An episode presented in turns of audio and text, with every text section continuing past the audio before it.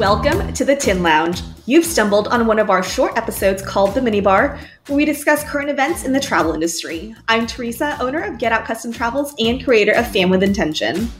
And I'm Corrine, creator of Travel Biz Boss and co owner of Journeys Travel Company. We can't discuss all of the headlines, so stay with us until the end for excess baggage. How's your May going? It's almost June. I know. Uh, and I feel like it was just yesterday that I was like, it's gonna be May, and now it's, It's June. gonna be my. I um, yeah, I don't understand where the time is going, and I'm leaving for Europe in two weeks, and I'm just trying to wrap things up. I passed on a lead today to one of my team because I was like, I can't take on anymore. I've got to Mhm. got to be ramping down right now a little bit. So it's been going good though. Nothing Yeah. too crazy hectic. How about you? About the same. Uh, I am always grateful that I close my calendar for a little bit because I at Mhm. least get some time to breathe, do some reading that I've been wanting to do, and just do an overall haul of the agency and be able to help out my associates a little bit more. So, all in all, I've been really enjoying this little bit of a downtime. Uh, so, yeah, all in all, really, really, really wonderful. And it's so smart that you are not taking on anything right before you leave for Europe because you want to enjoy your trip. No, yeah. It was also an FIT, which I'm really trying to cut out of my life. So, um, but it was a referral from a good client, so I might have wavered. But because I'm leaving in two weeks, I was like, I can't. Yeah, yeah. Set Can't those boundaries, enforce those boundaries. That's right. Before we jump into our discussion this week, we want to give a shout out to our podcast network, Trav Market Media. Head on over to travmarketmedia.com where you can find other amazing podcasts to grow and build your business. First on our list is an article from Travel Weekly, and it is a topic that I am interested in discussing because it talks about moving on from social media and it highlights an advisor who actually got rid of her social media accounts, which Mhm. to me is like giving me a little bit of uh heartburn. I don't know. I don't know, or anxiety. hives. But yes. However, there are days where I just think to myself, you know, it would be so nice if I could just get rid of it all. But in my mind, I feel like I need it for business related things and to stay connected to certain people. So there's no other way. I'm not going to email everyone like, "Hey, how's your week going? Show me some photos." Yeah. I got to tell you, I do not need social media at all. All of my clients are repeat and referral. It is the only reason I keep up with it is for the, the legitimacy of the business overall. And, you know, we have eight new advisors coming on. So I want, when they start going out there and saying, I'm working with this new company, I want a place where people can go and look and see that we are a legit business. But I absolutely, for myself, to keep my business going because it's all repeat and referral. I do not need social media whatsoever. Hmm. Yeah, now that I think about it, it's been a while since I actually marketed for new clients on social. It's just there for me to do stories so people know, like, hey, Teresa's pretty cool as a person. Um, but aside from that, I think this is so awful to say. I think the last post I made was in February where I got so overwhelmed. Yeah, it was in February. You didn't even know. Because I am on Instagram. Now that you say it, yeah, yeah, yeah. because I'm on Instagram stories all the time. And so people can keep up with me there. And so I'm like, you know, I'm so overwhelmed. I'm not going to stress myself out in trying to gain new clients. 'cause I don't need that right now. I just need to focus on the inquiries that I'm getting as well as clients who are traveling. But I will do Instagram stories as I do love stories. I really like following other people on stories. And so I'm like, if I can keep one thing up to date, that's what I'm going to do. You know, lots. There's lots of. I follow a lot of marketing specialists, and many of them say the magic is in the stories. That Mhm. posting it doesn't even matter. Um, like I said, for my travel business, I have those static posts because I want someone to be able to go look through the feed if they're just looking into us to see that we're not some you know fly by night operation. Yeah. Yeah. Um, but I feel like you get more engagement and connection in the stories for sure.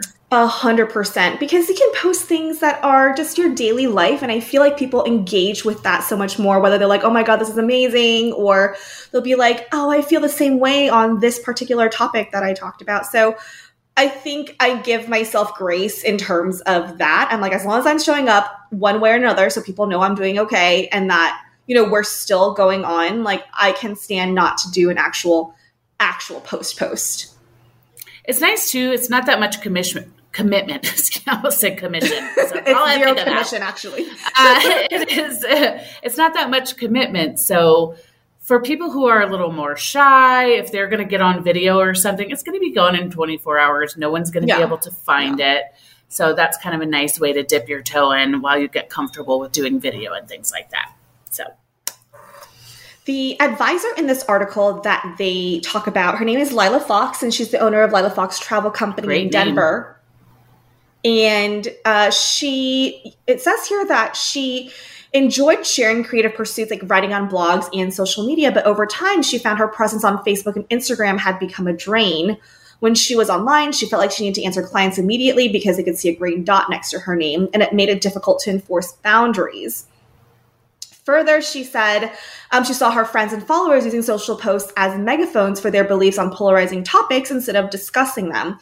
There was, as she put it, no room for dissent. Mm-hmm. And she's quoted as saying, I think it's the root cause of a lot of problems and division when that's not been my experience in reality when people have actual conversations. Agreed. And on one hand, yes, absolutely. And on the other, I feel like social media is also something where you can decide what you want to show up on your feed. If there are certain mm-hmm. people who are doing very incendiary things, just go ahead and snooze them. Go ahead and unfollow them. You can still be friends, you can just unfollow them. Yep. But for like to her point where she said that her clients are seeing the green dot and expecting her to respond immediately. This is when for me, if it is late at night and they see the green dot and they send me a message regarding their trip or work, they can see the green dot. I am not answering. I'm not, you know, they can see it all they want. I don't feel bad for not answering because it's not business no. hours. So no. that is more of like, you have to mentally be strong to enforce that boundary and not feel like you have to respond. I never even noticed that. Like, I don't know who's online and who's not.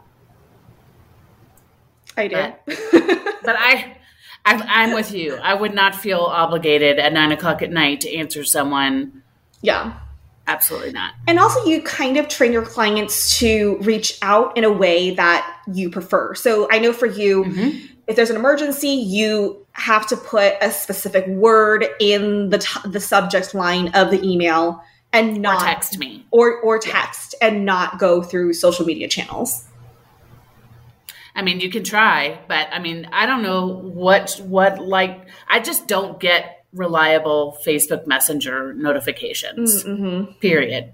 So I yeah. tell people like this is not the most reliable way to reach me. If you're not in a hurry, that's fine. But just so you know, I don't and I, I try to stay off. I've been getting sucked in a little bit more lately, but I go through waves where I don't look at Facebook at all.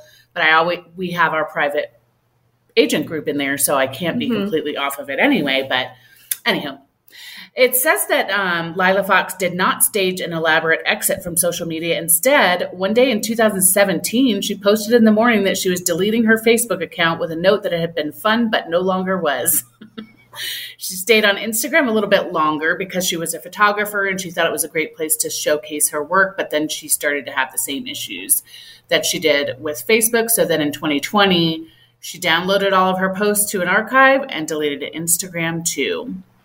And she isn't alone. In talking with colleagues, especially women advisors and agency owners, more are expressing a desire to leave social media. And she said, but there's a fear attached to it like, what am I going to miss? Am I going to become irrelevant? Am I going to lose business? And she said she concedes that leaving social media isn't an option for everyone. For many, it is an important source of business. And she even credits her social accounts with spreading awareness about her agency in its early days. So she said, I would never tell people that you have to get off social media. Of course not. If you like it and that's working, by all means. But if you don't like it and it's not working, but you're staying out of fear and fear of missing out, then we can have a conversation and I can help you get over that. And she even says that she hasn't lost business due to her absence on social channels. She said two of her biggest clients, who are also among her earliest clients and ones she's always enjoyed working with, are off social media themselves, which helped clue her into the fact that social wasn't working for them either. So today she displays her photographs in a more analog way. Um, one of her photos is hanging in a local art center.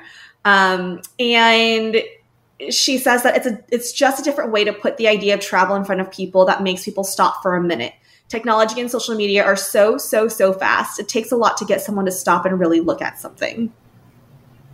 I love that.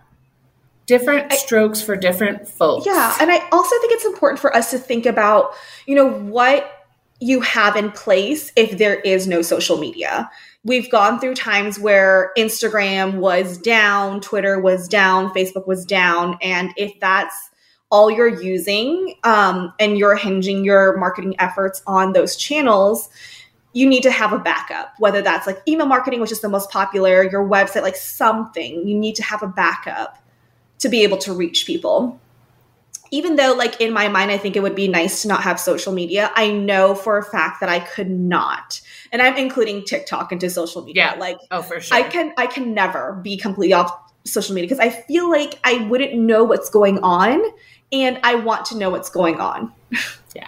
and i'm not going to you know how many things I've learned on TikTok? exactly exactly Okay, our next article is from Travel Pulse, and it has been a while since we have touched on this, so I thought it'd be a good time to circle back and talk about how ASTA advocates for the travel agency community. If you've been a long-time listener, you know that we're big fans of ASTA, and we have had this conversation before, but doesn't hurt to um, kind of regroup for those newer listeners. If you are not fully aware of what ASTA does for us, then I think like when we first started talking about ASTA though, it was during the pandemic. So Mhm. they were advocating for different things. So I think this article is great because it talks about the ongoing advocacy that Yep. ASTA is doing for travel advisors. And I feel like anytime there's like a big decision to be made in terms of policy or things are going up for a vote, um, even on a state and local level, not just a federal level, ASTA is always there to advocate for the travel advisor because I feel like not enough people know who are making these overarching decisions on policies. Like they don't know the details of what it takes to be a travel advisor, how we run our businesses, and all these things. So thank you, ASTA, for being on that front for us. Yeah, and in, just in case you don't know who ASTA is, it is the American Society of Travel Advisors, and they are our advocates up in DC. They are working Capitol Hill, making sure that we are represented. We have an interesting business model. It is not always fully understood. There have been times in the not too distant past where um, our model has been threatened by legislation, particularly in California. And in situations like that, or like a pandemic, or everything that's going on with American Airlines lately, ASTA is there to be like our collective representative. And one thing that I really love that ASTA does is they put the travel advisor experience and story in the mainstream media channels. So um, you have, you know, like Good Morning America, New York Times, CNN, like the channels that are consumed by regular people who are just turning on the news, MSN, the Boston Globe, USA Today, NBC, Wall Street Journal, all these um, publications, all these news channels, they are putting our details in front of them, like why you should hire a travel advisor, how travel advisors came in handy during the pandemic, and you know reasons that you should you know be working with one. So these articles are so easy for us to just share on our social media channels or Mhm. in our email marketing, and it really provides more legitimacy to our industry because oftentimes something that's really frustrating for me is that I don't feel like our industry garners the same level of respect as a lot of other industries because people think they can do this on their own or they think planning travel is super easy the coordination is super easy where we know that it's not always the case. Hmm The article says that among the current issues ASTA is addressing are the FAA reauthorization and the new distribution capability that I mentioned, launched by American Airlines, both of which can have a major effect on how travel agencies do business. To make sure that agency interests are heard, ASTA members and leaders will travel to Washington, D.C. next month for the Society's annual legislative day. The day includes training as well as meetings with legislators. ASTA, they also conduct studies and they help agencies to stay on top of a fast moving marketplace. And I think we did touch on this article in one of our previous episodes. Um, in their latest research, they asked what respondents were spending their discretionary income on. And the top response was travel, with 47% listing travel as their number one discretionary purchase, followed by home improvements and new computers. So, um, when asking specifically about leisure travel, 63% of consumers surveyed say uh, they have travel plans between now and the end of the year, with 30% saying they plan to travel internationally. So, it gives us a really good look into what consumers are thinking. So, they do conduct this really helpful research just for us to know um, in case we're strategizing for the rest of the year, the next year and a half, two years. Yep. And the article asks so, how is ASTA helping travel advisors to meet this increased demand? Travel destinations and other providers of travel experiences recognize the importance of travel advisors in securing new business and growing their bottom line, and they know there's currently a shortage of travel advisors, so they want to help. To that end, Norwegian Cruise Lines recently provided ASTA with $250,000 in seed money to help us create and market our Future Travel Professionals program, designed to attract and educate people from all career fields and backgrounds on the benefits of a career as a travel advisor. And he said that the response to that effort has been impressive. To date, more than a thousand people have downloaded their free information on what it's like to be a travel advisor, and many have subsequently signed up for their roadmap to becoming a travel advisor, which is a course that will provide them with the basic knowledge and information to begin a career as a travel advisor. It says here that ASTA also advocates for travel agencies by helping to connect travel advisors with new business. Uh, Bowman says we're also capitalizing on the increased demand for leisure travel and using social media and other digital platforms to drive customers to our travel advisor members. Our trip quote program is a web based resource where consumers can enter the parameters for their dream vacation into a database. ASTA travel advisor members can then access that information through our consumer leads platform and connect with those potential customers. Launched recently, we've seen activity on this site increase exponentially with even small scale social media and digital promotions. Okay, and let's talk about how this work is funded. it's by us. Become a member, is what we're telling you. This is the best money you can spend to invest in yourself. It says the organization's advocacy work is funded in part by ASTA's annual advocacy dinner, which this year took place during the ASTA Global Convention in San Juan, Puerto Rico, and raised more than $325,000 for advocacy and policy efforts. You can go to asta.org and become a member at any time, and there are many perks. One of the things I tell people all the time because I do a lot of these CRM setups and TravelJoy, and a lot of advisors don't have terms and conditions. The best thing you can do, of course, is go to an attorney and get terms and conditions. If that is out of reach for you, ASTA has some pretty good templates in there. I used their COVID waiver during mm-hmm. the last three three years Yes. There are lots of resources. So not only would you be supporting your representative out there in the world, but also there are plenty of resources on the website to help you uh, with your business. So it's very wise investment. Last on our list is an article from Travel Age West by Ken Shapiro. It's an editorial for a strategy for attracting bigger clients. And I know a lot of us are in a position where we're like, okay, what's next? Like the clients we have are great, but how do I attract the bigger clients with the bigger budgets?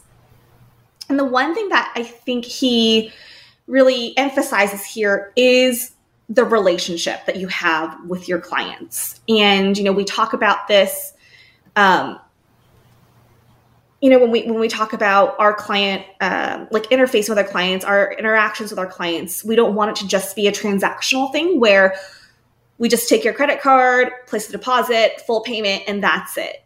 And that's why i think you know creating your workflow as part of your systems is so important because you have different touch points where it's not just deposit and then silence until full payment and then silence until the trip. Like you really want to have a great relationship with them and make it a great experience so that they remember you and can provide those referrals. And one of the things that we had talked about prior to recording is even if you get a client or a lead where it's not the right fit for you, whether it's the budget's too small or you know you don't typically book that kind of cruise it's important to still treat them as if they were um, like a client i think. You know we mm-hmm. used to say like or we still i still do this where it's like if they're not a good fit you can say no but here is where i suggest you look. Or it's not just a flat no it's let me point you in the right direction.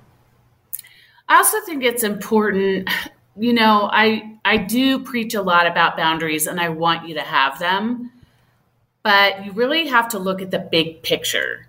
And again, not thinking transactionally and saying, okay, maybe this person just wants a basic week long Caribbean cruise this time and it's not very expensive and it's not a huge commission, but is it easy? Does this person perhaps know other people who might become bigger clients for you? Are they younger and will probably make more and more and more money over time? I have so many clients that I started with 16 years ago and they were doing little four night cruises and now, you know, we're putting them on river cruises and they're do- doing such bigger things. Depending on your business model, it's just in your best interest to look at the big picture. And one example I see all the time on a lot of the Facebook forums is like, my client wants this tour. I can't find it commissionable. I don't want to do it. And I'm like, look at the overall commission of the trip. Are you kidding me? You don't want to mm-hmm. just book a little something for your client just because you can't make your $12? Like, that is serious transactional thinking, and it is not going to get you into the big leagues for sure. Like, you need to look at every client relationship holistically, look at what the future could possibly bring and approach approach it with that in mind. I don't I'm not telling you you should start taking on a bunch of, you know, weekend trips to Boston and three-night carnival cruises, but consider who you're talking to. There's an um, advisor that they mentioned in here, Albert Andrew Valera. He is the founder of Everything Travel Guide. And he says he just tries to get the information about his services out there because he never knows where these clients are going to come from. He's found that many times a small booking will lead to a referral to a friend or relative or someone with a special occasion who has a bigger trip in mind. In your network, you can probably identify some sort of Pied Pipers, right? People look to them for information. I have a handful of super cheap clients. They're always looking for they're real flexible so they can just go whatever's the cheapest week to go on a cruise but i love them because they have brought me so many bigger clients with bigger budgets because they're just out in their community they're just you know social people so mm-hmm. try to get at this information try to identify when someone might actually be a bigger fish than what it initially seems like and right. and leverage that relationship yeah, and one thing that Ken writes is um, he says, to me, what this strategy relies on is doing your best work for all clients. That's it right. sounds simple, but you never really know when a small trip is going to lead to a major client. And similar to you, I have a client, he books with Hilton Honors Points. Like he is so like he's he's well traveled, he and his wife. Um, and they're always looking for a really great deal. And I've booked them a few times when I first started, and even though they themselves do not book crazy large trips, like they were shocked by the river cruise average pricing that I was telling them. I'm like, you need to be mentally prepared for it to be like 10 grand for t- for the two of you. And they were like mm-hmm. shocked at how much that that was. And even though they're not high dollar clients and they really like to just book individual things and oftentimes I'm just like, listen, you just go over here, like this will be your best bet, look here. Their referrals to me are so, so good that I continue that relationship. I will answer, you know, a random question from him that's travel related, even though I'm not servicing that particular trip. If he's if he's like, what's a transfer company that you use over here, or where should I look? I'm like, go ahead, like check here because I don't need that $10 commission from a transfer. I don't mind just telling him because he sends me such great referrals. Yeah, you could send your project expedition link. um, but I'm I'm often disappointed when I look in these forums and I see just a thread of people telling the poster how not to help someone. And while I don't, I want you to hold your boundaries. I don't want you to be used and abused. You're not sitting here with a salary from the universe giving out free travel advice. I just want you to look at the big picture and make decisions based on that instead of what's right in front of you in the moment because you could be cutting off your nose to spite your face. Mm-hmm. And uh, Ken Shapiro quotes Joe DiMaggio, who is the great outfielder for the Yankees. He said he played hard every day because he knew someone in the crowd was seeing him for the first time and he didn't want to disappoint them. He says advisors also need to consider that initial impression of their value, even if it's not necessarily driving a lot of revenue now, it can lead to greater things later on. Ready for excess baggage? Oh, yeah. All right, it's time for excess baggage, which is a speed round of headlines that are pretty self explanatory, so you can learn a lot in just a couple of minutes. According to Travel Market Report, TSA will now allow teens to access pre check with parents or guardians. Go check out another article from Travel Market Report called 25 Qualifying Questions to Help You Nail Your Client's Vacation Plans. It's linked in the show notes. Travel Pulse reports that American Cruise Lines is offering a new 35 day itinerary offering travelers the chance to visit nearly all major battlefields of the American Civil War. They also report that Mount Etna blew her top, disrupting air travel at Sicily's busy airport.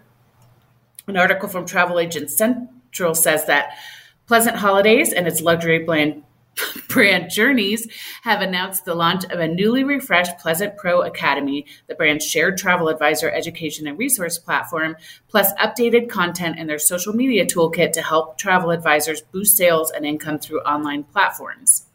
Another one from them says that Turks and Caicos Tourism Board will cease to exist in its current state at the end of June, relaunching as Experience Turks and Caicos, a destination marketing and management organization. Afar reports that Brightline is expanding its high speed train service to Orlando. Tickets between the new Orlando station and Miami are now on sale for travel beginning in late summer of 2023. According to Travel Weekly, new luxury line Explora Journeys is recognizing travel advisors as pioneers if they book at least one cruise during the brand's inaugural year of operation. The pioneer status offers an invitation for a travel advisor and a guest to join a complimentary cruise between July 17th, 2023 and May 31st, 2024. They also gain access to special fares for personal travel and receive, receive a bonus commission on agent referrals in 2023. And our high note today is also from Travel Weekly. Royal Caribbean adds China in 2024, the first major cruise line to return. That's it for excess baggage. Just a reminder that all the articles we've referenced today can be found in the show notes. Please remember that we didn't write the news, we're just sharing it. If you've enjoyed the episode, please subscribe, leave a review, and or share the show. Also, head on over to our Facebook and Instagram pages, which are both under the Tin Lounge. We'll link them in the show notes. Have any questions, comments, or just want to say hello? Please shoot us a DM or email us at hello at thetinlounge.com. We'll see, see you, next week. Next Bye. Cause, cause no one can do it like we do it, like we do it, like we do it. Cause no one can do it like we do it, like we do it, like we do it.